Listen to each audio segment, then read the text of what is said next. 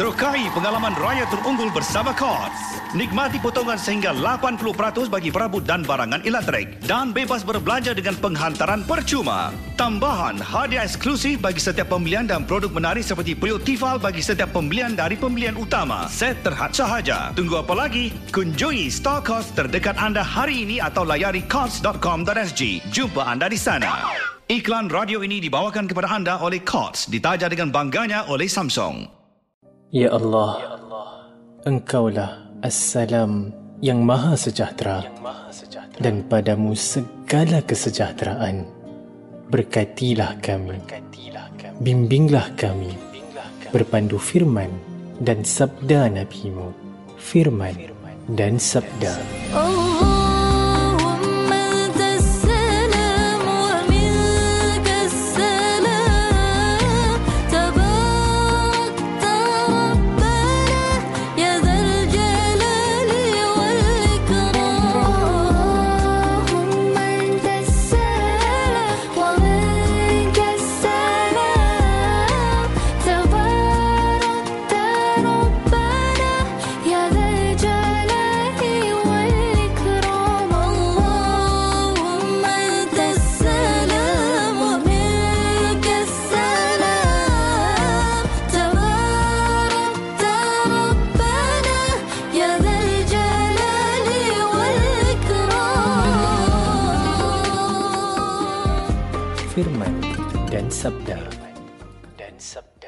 Assalamualaikum warahmatullahi wabarakatuh. Alhamdulillah, sehari lagi kita diberikan untuk merasai nikmat Allah. Semoga doa-doa kita dimakbulkan, kehidupan kita diberkati dan segala urusan harian kita di dunia menjadi kebajikan dan ibadah sebagai bekalan pahala untuk kita bawa ke akhirat kelak. InsyaAllah. Firman dan sabda dan sabda.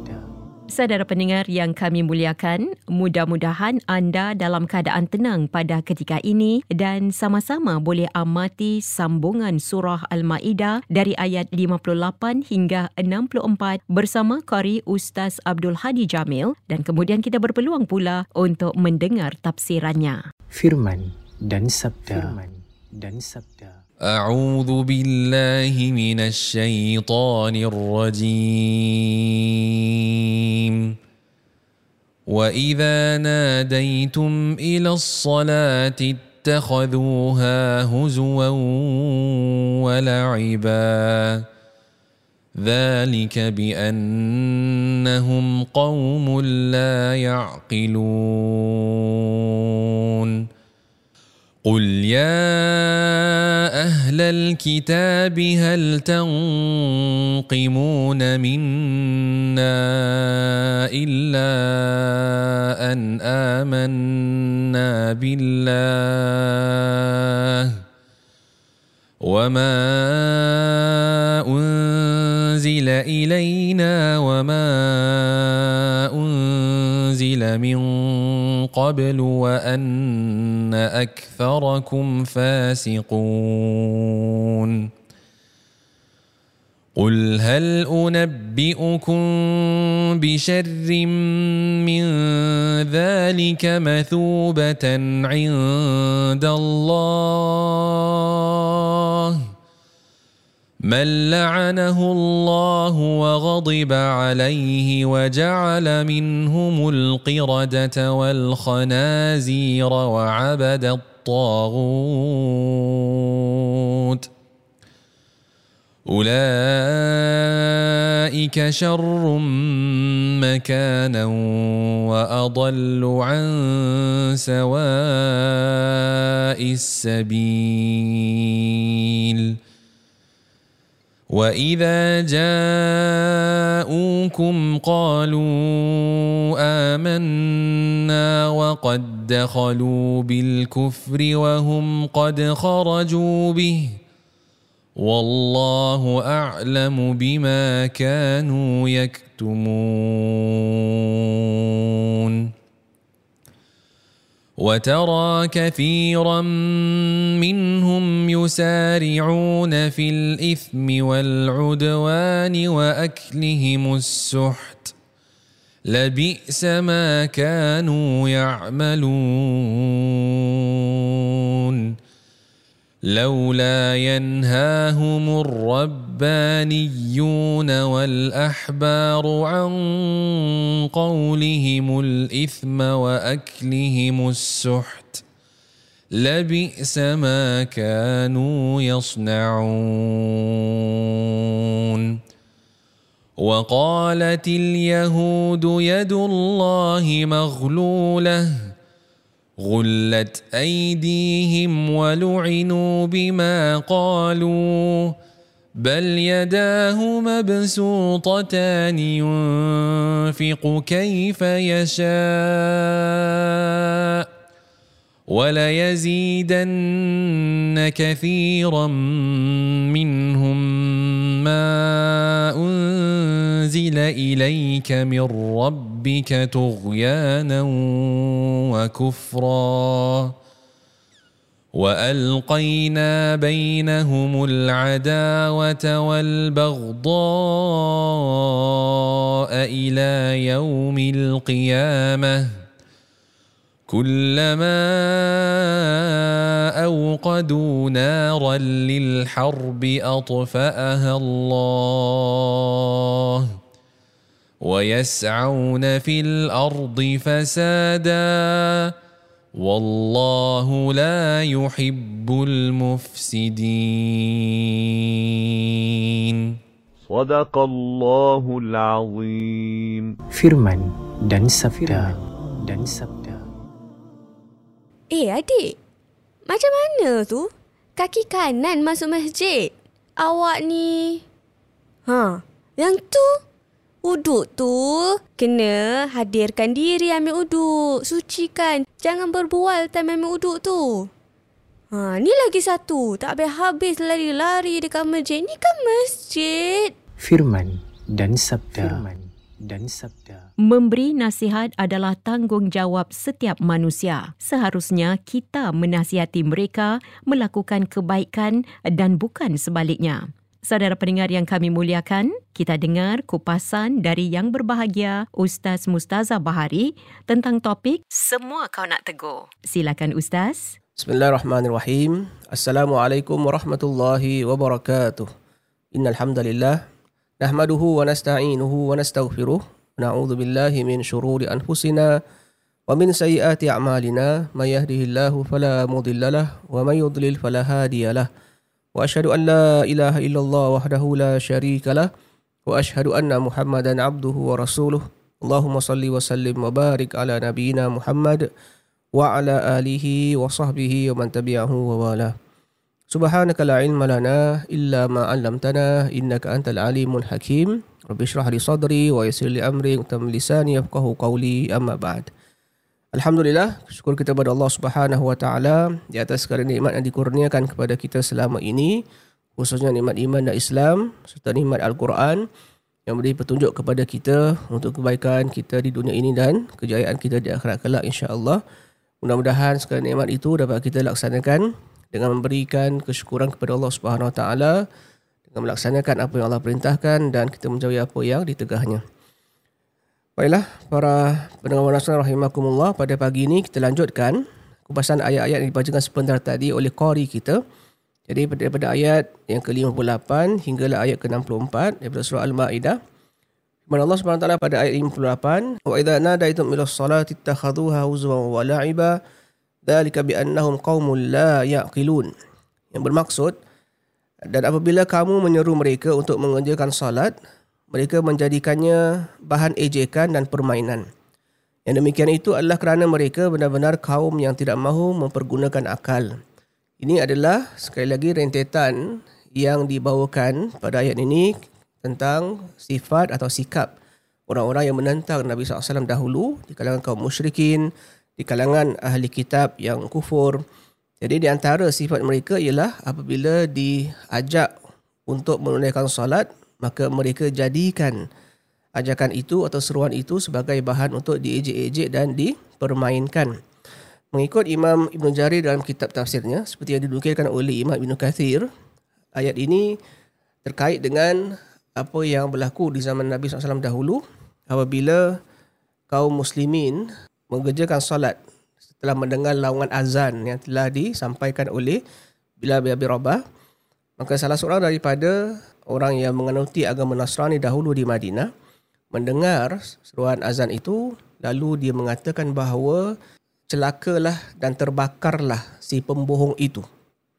Jadi yang dimaksudkan dengan pembohong adalah Nabi Muhammad sallallahu alaihi wasallam. Lalu diceritakan yang oleh Imam Mujari bahawa riwayatan itu menjelaskan orang itu akhirnya pada suatu ketika rumahnya terbakar dan dia turut terbakar sama dalam rumahnya itu kerana ungkapan dia yang mengatakan bahawa celaka dan binasalah dan terbakarlah si pembohong itu iaitu Muhammad sallallahu alaihi wasallam. Jadi itu adalah di antara kisah yang disampaikan wallahu alam. Cuma secara disepakati oleh para ulama tafsir adalah seruan yang disebutkan dalam ayat ini yang mana dikaitkan dengan solat iaitu seruan azan ya untuk mengingatkan para kaum muslimin tentang kewajipan untuk melaksanakan solat. Dan seperti mana yang dimaklumi juga kalau kita lihat seruan ke arah untuk melakukan solat ini telah pun diperintahkan kepada kaum dahulu. Ya, kaum Nabi Musa telah pun diperintahkan untuk melaksanakan solat. Kemudian sama juga lah kaum Nabi Isa pun diperintahkan untuk melaksanakan solat. Jadi bukanlah perkara baru. Jadi apa yang dilakukan oleh mereka-mereka ini hanyalah perkara yang sia-sia dan malah mendatangkan kemusnahan akhirnya kepada mereka. Di sini Allah Taala sebutkan dalika bi annahum qaumul la yaqilun. Apa yang mereka lakukan itu adalah kerana mereka benar-benar kaum yang tidak mempergunakan akal mereka sendiri. Kenapa? Kerana tidak mahu membawa diri mereka kepada kebaikan dan kejayaan yang Allah janjikan dalam dalam kitab-kitab mereka dan kitab Al-Quran juga. Kemudian pada ayat berikutnya, Qul ya ahlal kitab hal tanqimuna minna illa an amanna billahi wa ma unzila ilaina wa ma unzila min qabl wa ma unzila min qablu an aktsarakum fasiqun. Katakanlah wahai ahli kitab, Katakanlah wahai Muhammad, wahai ahli kitab, apakah kamu memandang kami ini salah ataupun adakah kamu ini ingin berhasad dengki dengan kami hanya kerana kami beriman kepada Allah kepada apa yang diturunkan kepada kami dan kepada apa yang diturunkan sebelumnya sedang kebanyakan kamu adalah benar-benar orang yang fasik.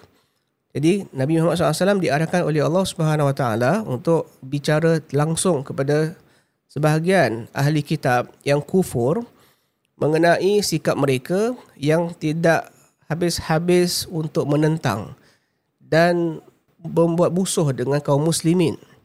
Jadi apakah yang salahnya yang dilakukan oleh kaum muslimin yang mana mereka hanya mengabdikan diri kepada Allah, beriman kepada Allah dan beramal dengan apa yang diturunkan oleh Allah kepada mereka dan itulah bukan perkara yang baru di sini Allah sebutkan wa ma unzila min qabl.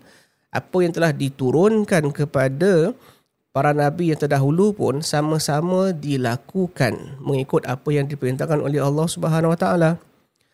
Jadi apa yang dilakukan oleh kaum muslimin bukanlah benda baru. Yang mentauhidkan Allah bukan benda baru, solat bukan benda baru, puasa bukan benda baru. Ya, apa lagi? Segala kebaikan yang Allah perintahkan juga bukan perkara yang baru yang dirasakan sebagai asing buat orang-orang yang menentang. Sedangkan mereka sendiri tahu itu adalah perkara yang telah pun diberitahukan ataupun telah disampaikan kepada mereka. Di sini Allah Ta'ala sebutkan wa anak sarakum fasikun. Kebanyakan di antara kamu ahli, ahli kitab adalah golongan yang fasik. Kenapa fasik? Kerana mereka tidak mahu mengikut apa yang Allah perintahkan. Selanjutnya, kulahan unabbiukum bisyarrim min dzalika mathubatan indallah mal'anahu Allah wa ghadiba alaih wa ja'ala minhum al-qirata wal kharazira wa abad at-taghut ulaika syarrum makana wa adallu an sawa'is sabil yang bermaksud katakanlah sekali lagi wahai Muhammad apakah ingin aku beritahukan kepada kamu tentang orang-orang yang lebih buruk pembalasannya dari orang-orang yang menentang dan meremehkan? Golongan yang beriman di sisi Allah tu bagaimana mereka nanti? Iaitu mereka-mereka yang dikutuk dan dimurkai oleh Allah dan di antara mereka ada yang dijadikan kera dan babi dan orang yang menyembah Mereka itu lebih buruk tempatnya dan lebih tersesat dari jalan yang lurus. Maksudnya, golongan yang telah pun ya Allah murkai dahulu golongan atau umat yang Allah telah hina dan juga memberikan mereka kebinasaan adalah golongan yang lebih dahsyat Allah telah turunkan azabnya kerana mereka ingkar kepada perintah Allah. Kerana mereka memusuhi wali-wali Allah, orang-orang salih yang telah uh, melakukan kebaikan, lalu Allah membinasakan mereka kerana dosa mereka. Jadi ini adalah sesuatu perbuatan yang lebih teruk daripada apa yang sedang kamu lakukan sekarang ini di mana kamu kalau terus menentang dan kamu tidak bertaubat kepada Allah kamu boleh jadi ya seperti mana telah terjadi kepada mereka-mereka dahulu yang menentang Allah dan menentang Rasul serta melakukan kerosakan terhadap golongan yang beriman dan orang-orang yang melakukan kebaikan. Jadi di sini Allah sebut ya Allah murkai mereka umat dahulu yang telah banyak melakukan kerosakan kemudian diubah pula antara mereka yang diubah menjadi kera dan babi kerana mereka melanggar hukum Allah Taala di kalangan Bani Israel kemudian juga mereka menyembah tawud tawud ni adalah menyembah syaitan dan apa saja yang diajak kepada perbuatan yang mungkar. Jadi di sini Allah sebutkan ulaika syarrum makanan wa adallu an sawa'is sabil. Itu semua mereka adalah orang-orang yang paling buruk sekali tempat duduk mereka nanti dan paling sesatlah yang mereka daripada jalan yang lurus. Kemudian sifat mereka seterusnya Allah, Allah sebut di sini pada ayat yang berikutnya wa idza ja'ukum qalu amanna wa qad dakhalu bil kufri wa hum qad kharaju bih wallahu a'lamu bima kanu yaktumun dan apabila orang-orang Yahudi atau munafikin datang kepadamu wahai Muhammad mereka mengatakan kami telah beriman Padahal mereka datang kepadamu dengan kekufuran dan mereka juga pergi daripada kamu dengan kekufuran. Dan Allah lebih mengetahui apa yang mereka sembunyikan. Ini adalah kisah yang telah kita sebutkan sebelum ini ataupun perihal mereka di kalangan ya, kaum Yahudi, kaum ahli kitab, kaum munafikin yang menentang ya, kebaikan dan putusan Nabi SAW. Mereka ni bila bersama dengan Nabi SAW, sebenarnya mereka tidak jujur lah. Mereka datang bersama mereka sifat kufur yang disembunyikan dalam hati mereka. Ya, kemudian bila mereka dah jumpa Nabi pula, sepatutnya mereka menjadi orang yang terpandu kepada kebenaran tetapi tidak. Mereka tetap juga ya, kekal dalam kekufuran sebab mereka enggan menerima apa yang dibawakan oleh Nabi SAW dan mereka menentang kebaikan itu. Ha, jadi di sini Allah beritahu pada akhirnya wallahu alamu bima kanu yaktumun. Allah Maha mengetahui apa yang disembunyikan oleh mereka itu dalam hati mereka. Kemudian wa tara katsiran minhum yusari'una fil ithmi wal udwan wa aklihim labi sama kanu ya'malun. Kamu melihat kebanyakan dari mereka iaitu kalangan orang-orang Yahudi bersegera membuat dosa permusuhan dan memakan yang haram. Sungguhnya amat buruk apa yang mereka telah kerjakan. Di sini para pengawasan rahimakumullah kita lihat Allah sendiri sebut wa tara kathiran minhum. Kebanyakan di antara kaum Yahudi, bukan semua. Ya, dan ini juga untuk kita fahami dalam apa jua keadaan dan dengan siapa pun kita ber, berurusan, kita tidak boleh ya merangkumkan semua orang dalam satu sikap atau perangai yang buruk misalnya. Kita kata contohnya orang ini bangsa daripada sekian-sekian adalah bangsa yang memang tak ada kebaikan langsung daripada mereka. Ya tak boleh. Kenapa? Kerana Allah sendiri menyebutkan pada ayat ini walaupun memang kerana orang Yahudi itu banyak melakukan kerosakan keburukan. Tapi Allah kata apa? Kathiran minhum. Kebanyakan mereka bukan semua. Jadi kebanyakan itu yang melakukan kejahatan maka layaklah mereka ini di eh, diburkai oleh Allah Subhanahu Wa Taala dan diberikan azab yang setimpal dengan apa yang mereka lakukan. Jadi apa yang mereka lakukan itu ialah mereka bersegera untuk melakukan ke kejahatan perkara-perkara yang mendatangkan dosa perkara-perkara yang mendatangkan permusuhan dan mereka juga banyak memakan harta-harta yang haram perkara-perkara yang haram. Dan apa yang mereka itu Allah kata labi sama kanu ya'malun. Itulah seburuk-buruk perbuatan yang mereka lakukan. Ya. Berikutnya laula yanhahum ar-rabbaniyuna wal ahbaru an qawlihimul ithma wa aqlihimus suhut labi sama kanu yasnaun. Apa orang-orang alim mereka di kalangan pendeta-pendeta mereka tidak melarang mereka mengucapkan perkataan bohong dan memakan yang haram. Sesungguhnya amat buruklah apa yang telah mereka kerjakan itu. Ha, di sini para ahli tafsir mengatakan apa yang dilakukan oleh kebanyakan orang Yahudi yang mengingkari perintah Allah itu kerana di antara sebabnya adalah di kalangan ah, alim ulama mereka, peneliti-peneliti mereka yang mendapat ilmu daripada Taurat, ya, mereka sepatutnya menegur dan menasihati golongan Yahudi ya, yang sebangsa dengan mereka, yang seagama dengan mereka untuk meninggalkan perkara yang Allah tidak redai. Ya, sepatutnya sebagai seorang yang alim, seorang yang tahu, menegurlah orang yang jahil, orang yang tidak tahu. Kerana kalau dibiarkan, itulah akhirnya dianggap perbuatan-perbuatan yang haram, perbuatan yang mungkar itu adalah perkara yang harus dilakukan. Boleh diteruskan. Ha, jadi inilah peranan golongan berilmu untuk sentiasa menasihati. Ya, dan ini saya nak ambil kesempatan dalam kalangan kita pun lah kaum muslimin pada hari ini. Kita lihat para ulama dan para asatizah guru-guru agama yang menjadi para pendakwah ya, mengajak orang kepada kebaikan. Kalaulah mereka menegur kita, menasihati kita, ya, perkara-perkara yang baik untuk kita lakukan, hendaklah kita mendengar dan kita menilai perkara itu kalau memang kita mampu untuk lakukan, kita lakukan. Kalau kita tak mampu lakukan, paling tidak kita ucapkan terima kasih. Ya, dan kita akuilah kelemahan kita. Jangan pula kita ni bersikap sombong dan kita pula bersikap angkuh dengan mendakwa bahawa orang-orang agama ni tak ada kerja lain. Sikit je nak tegur. Ya, salah sikit je nak nak apa nak komen. Macamlah dia baik sangat. Ya, macamlah mereka tu selamat masuk syurga. Kita ni apa? Banyak sangat komen yang diberikan seperti itu yang kita dengar. Padahal apa yang disampaikan adalah perkara yang baik. Kalau sesuai untuk diamalkan oleh orang yang menerima teguran itu, silakan. Bagus untuk diperbetulkan keadaan yang salah. Tapi kalau tak mampu pun tak mengapa.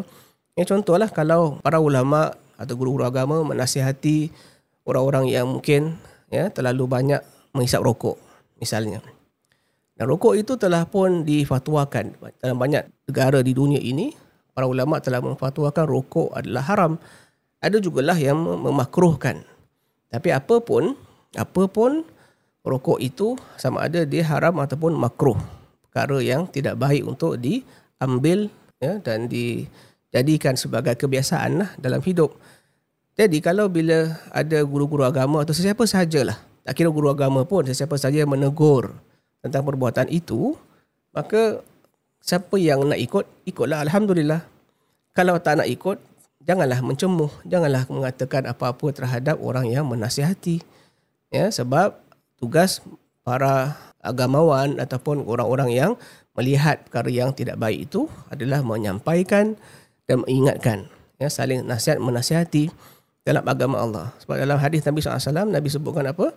Ad-dinun nasihah. Agama ni berdiri di atas nasihat. Ya, saling menasihati sama kita. Kalau kita nampak kawan kita tu buat sesuatu yang tidak baik, kita tegur. Paling tidak pun dengan teguran itu, insya Allah mudah-mudahan dia dapat tahu apa yang dia buat salah. Insya Allah mudah-mudahan dia dapat petunjuk untuk dia berhenti daripada melakukan perkara itu. Satu masa nanti insya Allah.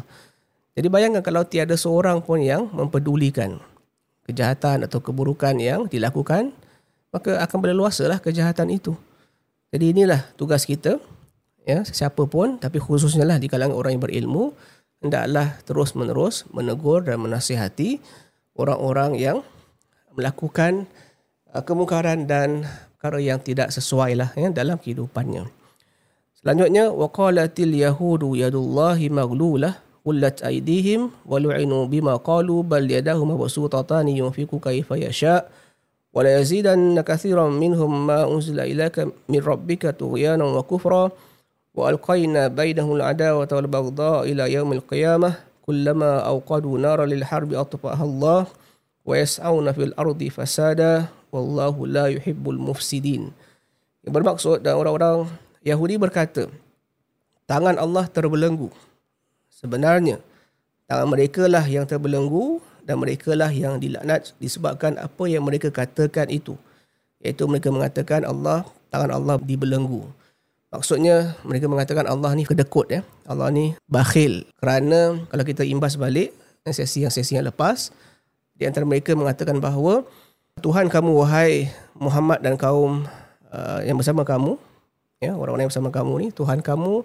adalah Tuhan yang tidak ada harta kenapa sebab dia minta kepada kamu untuk uh, memberi pinjaman. Berpandu ke ayat man yukridullahu quratan hasana. Siapa yang memberi pinjaman kepada Allah, Allah akan balas balik pinjamannya kepada mereka.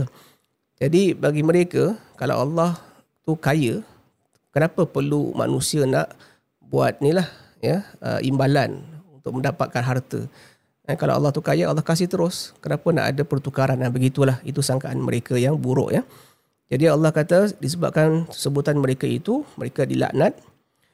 Malah kedua-dua tangan Allah itu terbuka, dia memberi nafkah sebagaimana dikehendaki. Dan Al-Quran yang diturunkan kepadamu dari Tuhanmu sungguh-sungguh akan menambah kedurhakaan dan kekufuran bagi kebanyakan di antara mereka. Ha, apa yang disebutkan Al-Quran itu, orang-orang yang hati dah telah tutup, tak nak terima kebaikan, apa pun diberikan mereka tidak akan dapat petunjuk. Ya. Kemudian, dan kami telah timbulkan permusuhan dan kebencian di antara mereka sampai hari kiamat. Setiap kali mereka menyalakan api peperangan, Allah akan memadamkannya. Dan mereka berbuat kerosakan di muka bumi dan Allah tidak menyukai orang-orang yang membuat kerosakan. Jadi rangkap ini menyebutkan tentang permusuhan yang berlaku di antara mereka. Maknanya musuh-musuh Islam dan musuh-musuh kebaikan ni mereka sesama sendiri pun bermusuhan.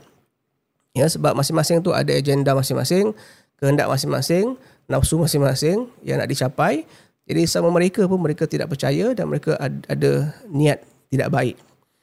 Kemudian disebutkan juga kalau mereka menyalakan api peperangan, Allah akan meng, memadamkannya. Dan ini yang antara ahli tafsir mengatakan, buatlah kejahatan macam mana pun wahai orang-orang yang tidak beriman ataupun tidak mahu melakukan kebaikan, Allah sendiri yang akan memastikan keburukan itu tidak akan dapat diteruskan ya. Kemudian Allah tidak sukai orang-orang yang melakukan kerosakan.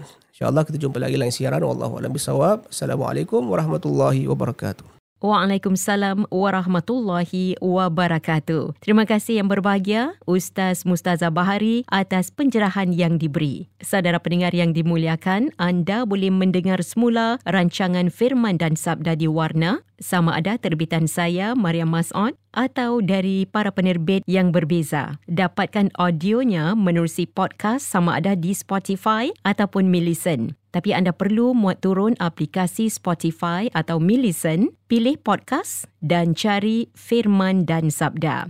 Semoga intipati rancangan ini penuh bermanfaat untuk kita semua, insya-Allah.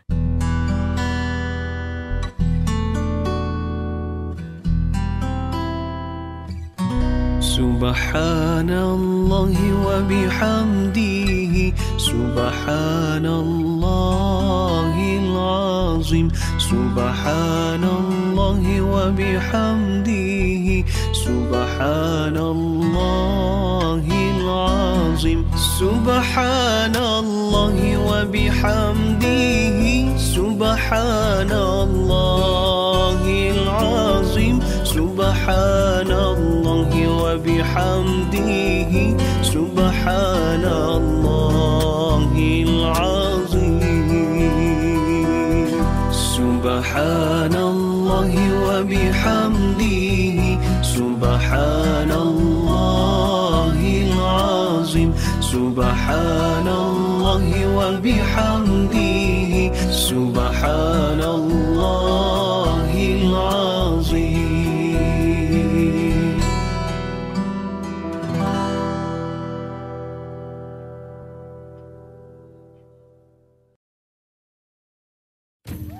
pengalaman raya terunggul bersama Cots. Nikmati potongan sehingga 80% bagi perabot dan barangan elektrik. Dan bebas berbelanja dengan penghantaran percuma. Tambahan hadiah eksklusif bagi setiap pembelian dan produk menarik seperti periuk tifal bagi setiap pembelian dari pembelian utama. Set terhad sahaja. Tunggu apa lagi? Kunjungi store Cots terdekat anda hari ini atau layari cots.com.sg. Jumpa anda di sana.